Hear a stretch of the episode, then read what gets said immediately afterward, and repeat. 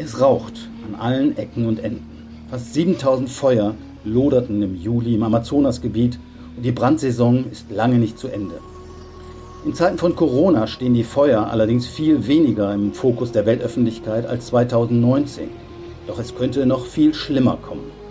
Vor allem, weil der Amazonas nicht der einzige Brandherd ist.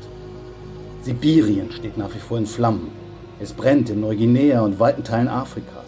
Und auch im Mittelmeerraum und in Portugal müssen schon wieder die Löschflugzeuge zum Kampf gegen die sommerlichen Brände ausrücken. Es scheint fast so, als stünde der halbe Planet in Flammen. Über dieses Thema reden wir heute mit einer, die es wissen muss. Die Kollegin Susanne Winter leitet beim WWF das Waldprogramm und hat lange Jahre an verschiedenen Unis über den Wald und seine Rolle für Artenvielfalt und Klimaschutz geforscht. Herzlich willkommen zu unserer neuen Episode von Überleben. Mein Name ist Jörn Ehlers und ich darf urlaubsbedingt heute mal ans Mikrofon und werfe mit Susanne einen Blick auf die brennenden Probleme unseres Planeten. Und los geht's!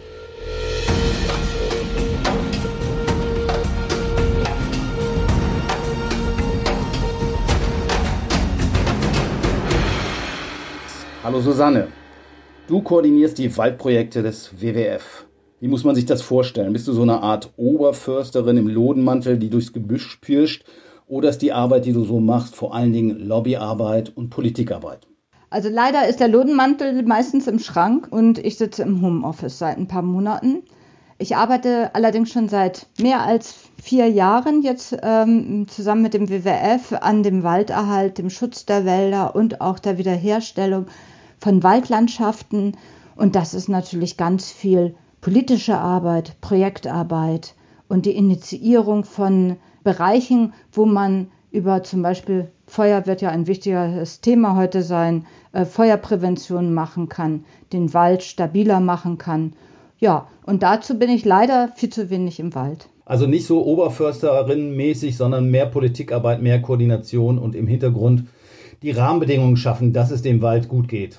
Ganz genau. Also auf verschiedenen Ebenen, natürlich auch manchmal lokal. Das ist dann der Moment, wo ich auch mal rauskomme. Ansonsten aber auf europäischer Ebene, vor allen Dingen internationaler Ebene, Initiativen in Südamerika, in Afrika und auch in Asien. Gut, da sind wir direkt beim Stichwort Asien, Amerika, Afrika. Überall brennt der Wald. Also in Asien noch nicht so stark, da ist noch nicht die Waldbrandsaison, aber jetzt gerade im Amazonas mehr als 7000 Feuer lodern da gerade vor sich hin. Wie schätzt du die Situation momentan gerade in Lateinamerika, Brasilien ein? Die Situation ist auf jeden Fall dramatisch. Dieses Jahr haben wir einen Anstieg von mehr als einem Viertel verglichen zum Vorjahr und ganz wichtig ist, dass das Jahr vorher auch schon schlimm war. Jetzt ist besonders auffällig, dass wir die Reservate von Indigenen offensichtlich nicht mehr genug achten. Die Zahl der Brände hat sich dramatisch verschlimmert innerhalb der indigenen Reservate. Aber auch in Naturschutzgebieten hat die Feuerhäufigkeit ungefähr um die Hälfte zugenommen. Und wichtig ist natürlich zu wissen, die Feuer haben weder durch die Indigenen noch durch die Naturschützer zugenommen. Ja, das war ja letztes Jahr ein Riesenthema, gerade in den Medien, nachdem Bolsonaro sagte, ja, der WWF und andere Organisationen haben die Feuer gelegt, damit sie mehr Spenden einnehmen, was natürlich Unsinn ist. Letztes Jahr war die Aufmerksamkeit sehr viel größer, diesmal brennt es aber wieder und möglicherweise noch schlimmer als im Jahr davor. Bolsonaro hat vor, ich sag mal, zwei Monaten irgendein Brandrodungsdekret erlassen, dass die äh, Brandrodung untersagt werden soll. Wie ernst zu nehmen sind diese Maßnahmen? Tatsächlich und wird das was bringen? Ich befürchte, dass das eher weniger bringt. Die Entwaldung in Brasilien ist ja politisch gewollt oder zumindest politisch akzeptiert. Die Regierung um Bolsonaro herum verzögert ja die Bekämpfung der Brände und möchte ja damit die Interessen der Agrarlobby auf jeden Fall indirekt unterstützen. Bolsonaros Regierung hat die Gelder für den Umweltschutz für die indigenen Behörden reduziert und Kompetenzen auch entzogen. Und letztendlich wirklich eine rote Fahne sehe ich gehisst, wenn der Umweltminister selber davon spricht, dass eine industrielle Entwicklung Amazoniens stattfinden soll. Das hört sich ziemlich, ja, alles andere als gut an. Was kann man tun? Was können wir tun hier in Europa? Äh, Mercosur ist immer so ein Thema, also ein Handelsabkommen mit den lateinamerikanischen Staaten. Wie schätzt du die Situation ein? Ist da was von europäischer Seite dran zu ändern? Also ein Handelsabkommen könnte man politisch hervorragend dazu nutzen oder zumindest versuchen zu nutzen, um nachhaltige Lieferketten zu etablieren. Wenn wir sagen, wir machen ein Handelsabkommen, dann sollten wir auf jeden Fall darauf achten, dass die Produktionsweisen der Produkte, die uns in Europa dann erreichen, zum Beispiel entwaldungsfrei sind. Wir brauchen den Wald ja unbedingt für den Biodiversitäts- und Klimaschutz. Und das ist ja nicht nur ein Schnack der Naturschutz- und Umweltorganisationen, sondern der Wald ist inzwischen wirklich systemrelevant für das menschliche Leben, so wie wir es kennen hier auf der Erde.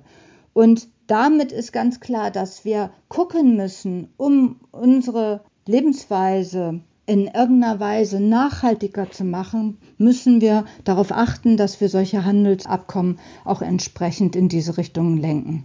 Du hast Stichworte Klimaschutz und Biodiversität gebracht, da kommen wir nachher nochmal drauf. Ich würde gerne nochmal horchen, wie funktioniert denn sozusagen die Landnahme in Brasilien oder Lateinamerika generell und warum? Das heißt, der Wald wird gerodet für den Anbau von Soja. Das trifft aber wahrscheinlich weniger auf den Amazonas, sondern auf das Pantanal vor allen Dingen zu.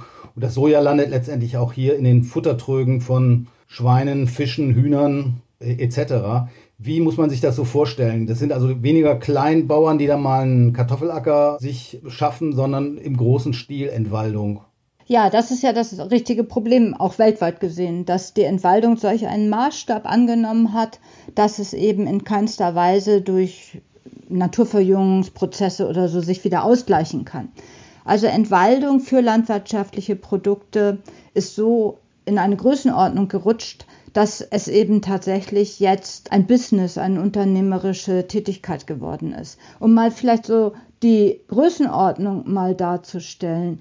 1960 haben wir etwa 27 Millionen Tonnen Soja verbraucht und jetzt in den letzten Jahren sind es jährlich 360 Millionen Tonnen. Das ist also ein immenser Anstieg und für all das brauchen wir landwirtschaftliche Fläche. Wie kriegen wir landwirtschaftliche Fläche? Zusätzlich. Wir gehen in den Wald.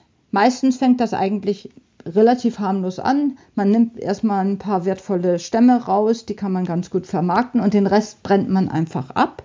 Man stellt hinterher, gerade in Südamerika, in Brasilien, ein paar Tiere, Rinder zum Beispiel auf diese Flächen und produziert Rindfleisch für den inländischen Markt, aber eben vor allen Dingen auch für den Export.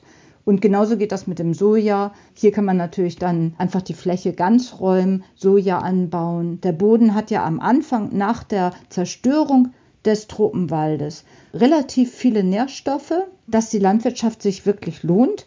Das Soja kann man dann sehr schön exportieren unter anderem nach Europa. Und tatsächlich ist es so, dass fast die gesamte Sojamenge in Futtertrögen der Nutztierhaltung landet in Europa und in Deutschland.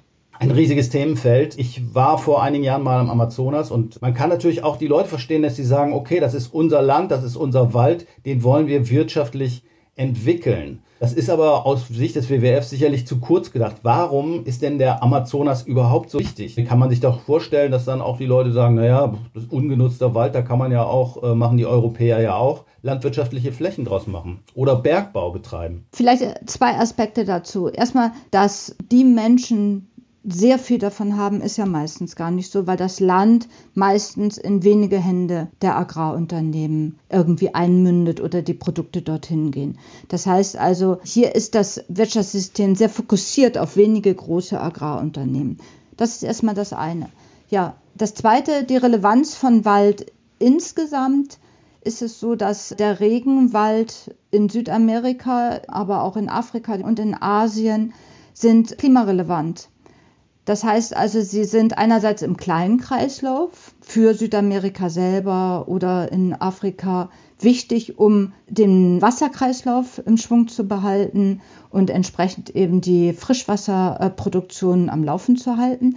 Sie sind aber auch relevant für das gesamte Klima auf der Welt und auch noch viel weiter jetzt über den reinen Waldbereich des Amazonas oder des Kongobecken hinaus führt eben der Wasserkreislauf dazu, dass die Bereiche zum Beispiel weiter südlich nicht austrocknen und immer mehr zu Savannen oder sogar Wüsten werden. Ja, man spricht ja da von sogenannten liegenden Flüssen, die sozusagen dafür verantwortlich sind, dass der Regen im Süden des Kontinents entsprechend fällt. Gut, nun ist Bolsonaro ein Politiker, der wird vielleicht vier, fünf oder vielleicht auch 15 Jahre an der Macht sein, ist aber ja nicht der Einzige. Und so eine Waldzerstörung geht ja schon seit Jahrzehnten voran. Sie war zwischenzeitlich ein bisschen abgeflaut. Man geht davon aus, dass ungefähr 20 Prozent des Amazonas zerstört sind. Wir hatten das Thema Klima angesprochen. Klimawissenschaftler oder Modelle befürchten, dass ab einer Zerstörung von 25 Prozent ungefähr über einen dicken Daumen ein sogenannter Kipppunkt erreicht würde. Das heißt, dass das globale Klima dadurch ganz außer Kontrolle läuft. Ist es wirklich so dramatisch? Na, so sind die Vorhersagen. Ich möchte vielleicht noch mal kurz darauf eingehen, was denn so ein Kipppunkt für den Amazonas darstellt. Du hast es gesagt, 20 Prozent der Wälder sind schon weg. Das geht vor allen Dingen von den Rändern des Amazonasgebietes immer weiter in das Innere. Und dieses Entwalden von außen führt dazu, dass das System insgesamt immer trockener wird. Die Niederschläge werden eben jetzt schon geringer. Das Gebiet speist weniger Wasser in die Flusssysteme ein und es wird eben angenommen, so ist die Vorhersage, dass ungefähr bei 25 Prozent Waldverlust es zu einer Selbstaustrocknung des Amazonasgebietes kommt. Das heißt, die Regenwaldzerstörung läuft dann ohne weitere menschliche Zerstörung von allein einfach weiter. Das schreitet einfach voran, weil das System keinen geschlossenen Kreislauf mehr für das Wasser insgesamt hat. Hört sich auf alle Fälle dramatisch an. Dramatisch ist auch das richtige Wort, glaube ich, für einen anderen Platz auf dieser Welt, in Sibirien. Von daher kennt man es eigentlich nicht, dass dort die Wälder brennen. Da ist jetzt schon seit dem Frühling Rekordtemperaturen, die man da verzeichnen kann. Da ist irgendwie der Klimawandel noch deutlicher als Ursache erkennbar, denke ich, zumindest auf den ersten Blick. Wie ist da die Situation und wo sind die Unterschiede? Ja, vielleicht erstmal so ein gewisser Vergleich hinsichtlich der Feuerempfindlichkeit. Im Vergleich zum Amazonas sind die Wälder im Norden, also der boreale Wald, gar nicht so schlecht an Feuer angepasst. Die Regenwälder des Amazonas sind überhaupt kein Feuerökosystem. Der Wald in Sibirien kann durchaus natürliche Feuer vertragen und ist daran angepasst. Der Wald in Sibirien ist aber an kleine Feuer angepasst. Insgesamt kann man sagen, an Megafeuer ist überhaupt kein Ökosystem angepasst. Also ist das so wie in Australien? Ja, das kommt ein bisschen aus der Löschtheorie heraus. Also es gibt kleine Feuer, das sind Feuer, die man sehr einfach löschen kann. Kommt die Feuerwehr, löscht, Erfolg, Feuer ist gelöscht. Dann gibt es die, gerade im Wald, die mittelstarken Feuer. Das sind Feuer, die zum Beispiel sich schon auf die Kronen auswirken. Und dann wird schon schwieriger. Da kann man zwar noch löschen, da muss man ganz schön dranbleiben und sehr schnell sein, damit man so ein Feuer noch eindämmen kann und es tatsächlich dann nach einer bestimmten Ausbreitung irgendwie in den Griff kriegt und noch löschen kann. Megafeuer sind Feuer, die man nicht mehr in den Griff kriegen kann. Obwohl Australien eben feueradaptierte Ökosysteme zum Teil hat, sind Megafeuer, die über 11 Millionen Hektar einfach mal so rüberziehen, und das in großer Geschwindigkeit und mit großer Temperatur sind dann in der Breite auch nicht mehr verträglich und eben auch nicht mehr richtig zu löschen. Megafeuer zeichnen sich überwiegend dadurch aus, dass sie dann aufhören, wenn die Biomasse weg ist. Das heißt also, es kommt zum Beispiel in einen Bereich, wo kaum mehr Biomasse ist, weil es so trocken ist in Australien. Oder es kommt an eine natürliche Grenze. Sehr bildlich ist immer eine Küste. Da geht es dann ja nicht mehr weiter und dann läuft es sich aus. Vielleicht erstmal nochmal zur Beschreibung von sibirischen Wäldern. Sibirische Wälder muss man sich so vorstellen, sie wachsen relativ langsam. Die Vegetationszeit ist eben relativ kurz und deswegen kann man entsprechend auch äh, das Wachstum nicht äh, mit den Tropenwäldern vergleichen. Da spielen ja auch die Böden wahrscheinlich eine Rolle. Ich erinnere mich an die Brände in Indonesien vor, äh, na gut, die haben wir ja auch fast jedes Jahr, aber wo dann solche sogenannte Torfmoorböden gebrannt haben und die haben dann so vor sich hingeschwelt. Ist das die gleiche Problematik auch in Sibirien? Da es so kalt ist, akkumuliert der Boden ganz viel Humus, Nadeln, Bäumchen, die umfallen, Und das kann nicht richtig zersetzt werden, weil die Vegetationsperiode zu kalt ist und das akkumuliert. Und das ist so ein bisschen der Vergleich mit den Torfmoorböden in Indonesien. In Sibirien ist es aufgrund der ähm, Kälte und in Indonesien ist es aufgrund der hohen Wasserstände nicht zersetzt. Und Torf ist natürlich vor allen Dingen eine mögliche Emissionsquelle und also sozusagen eine Quelle, die den Klimawandel, den Treibhauseffekt weiter antreibt. Ich habe neulich mal ein Foto von dir in der Zeitung gesehen beim Frühstück. Da warst du auf einer Demo von Fridays for Future. Das heißt also, das Klimathema treibt dich als Waldverantwortliche natürlich auch um. Kannst du vielleicht mal generell die Rolle des Waldes beschreiben im Zusammenhang mit der Erderhitzung? Das heißt, wie viel trägt es zum Treibhausgasausstoß dabei und wie kann es als Speicher funktionieren? Der Wald hat zwei Facetten. Einerseits ist der Wald eine Quelle für Kohlenstofffreisetzung und die andere Seite ist eben, dass der Wald ja ein riesiger Kohlenstoffspeicher ist. Wenn wir das in Verbindung setzen mit dem Klimawandel, dann führt das zu einem ziemlich dramatischen Kreislauf. Wir haben den Klimawandel, dadurch wird es wärmer, trockener, heißer, dadurch kriegen wir mehr Brände. In den Bränden wird mehr Kohlenstoff freigesetzt. Dieser Kohlenstoff heizt wieder den Klimawandel an, dann wird es noch heißer, noch trockener, die Brände werden noch größer und so weiter. Und das ist ein Teufelskreislauf, der ganz dringend unterbrochen werden müssen. Und eine Maßnahme wäre ganz klar zu gucken, politisch, dass die Entwaldung gestoppt wird. Ja, ich habe äh, gelesen, 15 bis 20 Prozent geht auf das Konto der Waldzerstörung am Klimawandel. Kommt das ungefähr hin oder wie genau äh, sind solche Zahlen? Da die Zahlen hängen ja immer davon ab, wie man sie berechnet und es ist eine Relativzahl. Da die menschlichen Emissionen insgesamt steigen, wird der Anteil der Entwaldung kleiner. Das ist fatal. Das ist eine fatale Rechnung, weil nämlich der Beitrag immer der gleiche bleibt. Ah, das heißt, man glaubt, es ist weniger geworden, ist es aber gar nicht, weil wir insgesamt mehr emittieren. Genau. Seit 1960 sind die Kohlenstoffemissionen insgesamt durch die menschliche Tätigkeit verdoppelt worden. Und zwar ungefähr von 20 Milliarden Tonnen jährlich auf 40 Milliarden Tonnen. Und wenn wir bei gleichbleibender Waldzerstörung den prozentualen Anteil berechnen, wird er halt kleiner. Das ist aber Augenwischerei. Okay, das, äh, da wiegt man sich in Sicherheit und das Gegenteil ist eigentlich der Fall. Gut, ist ja eine einfache Lösung. Der Wald ist wichtig für den Erhalt des Klimas, für den Schutz des Klimas dann würde ich doch sagen, pflanzt man einfach jede Menge Bäume. Das machen ja auch Politiker sehr gerne und dann gehen sie zum Spatenstich und machen ein paar Setzlinge rein. Ich habe äh, eine Studie gesehen von der ETH Zürich. Da haben Schweizer Wissenschaftler mal durchgerechnet und vorgeschlagen, dass man mal 900 Millionen Hektar rund um den Globus bewalden könnte. Theoretisch wäre das ein Forst von der Größe der USA. Und die Schweizer Lösung versprach, 20 mal so viel Kohlenstoff in Bäumen zu speichern, wie derzeit jedes Jahr durch die Verbrennung fossiler Brennstoffe freigesetzt werden. Wäre das eine Lösung? Naja, erstmal anhand der Menschheitsgeschichte kann man natürlich sagen, wir haben in den letzten 10.000 Jahren etwa ein Drittel des Waldes äh, verloren oder zerstört. Das heißt also, hier wäre es absolut sinnvoll, wieder neuen Wald zu schaffen. Wenn man allerdings sich genauer anguckt, was für Wälder wir schaffen, wir müssen immer mit jungem Wald anfangen. Die sind immer klein. Wenn wir pflanzen, pflanzen wir kleine Pflänzchen hin und manche davon äh, gehen auch wieder ein. Das heißt also, wir schaffen einen jungen Wald, der erstmal ganz wenig Kunststoff hat. Unsere Klimakrise spitzt sich aber jetzt gerade zu. Innerhalb von den nächsten 10, 15, 20 Jahren müssen wir alle Hebel umdrehen. Der alte Wald, der jetzt noch da ist, kunststoffreich, der muss da bleiben, wo er ist. Wir können den ergänzen mit Wäldern, die neu sind. Das hat Bodenerosionsschutz. Das hat auch einen gewissen Klimaeffekt. Aber es hat vor allen Dingen dann einen Klimaeffekt, wenn diese neuen Wälder auch jahrzehntelang stehen bleiben. Das ist aber ganz häufig nicht das Wirtschaftsmodell, mit dem diese Pflanzungen durchgeführt werden. Also Bäume pflanzen schadet auf jeden Fall nichts in der Regel. Allerdings ist der Halt von bestehenden Wäldern sicherlich wichtiger.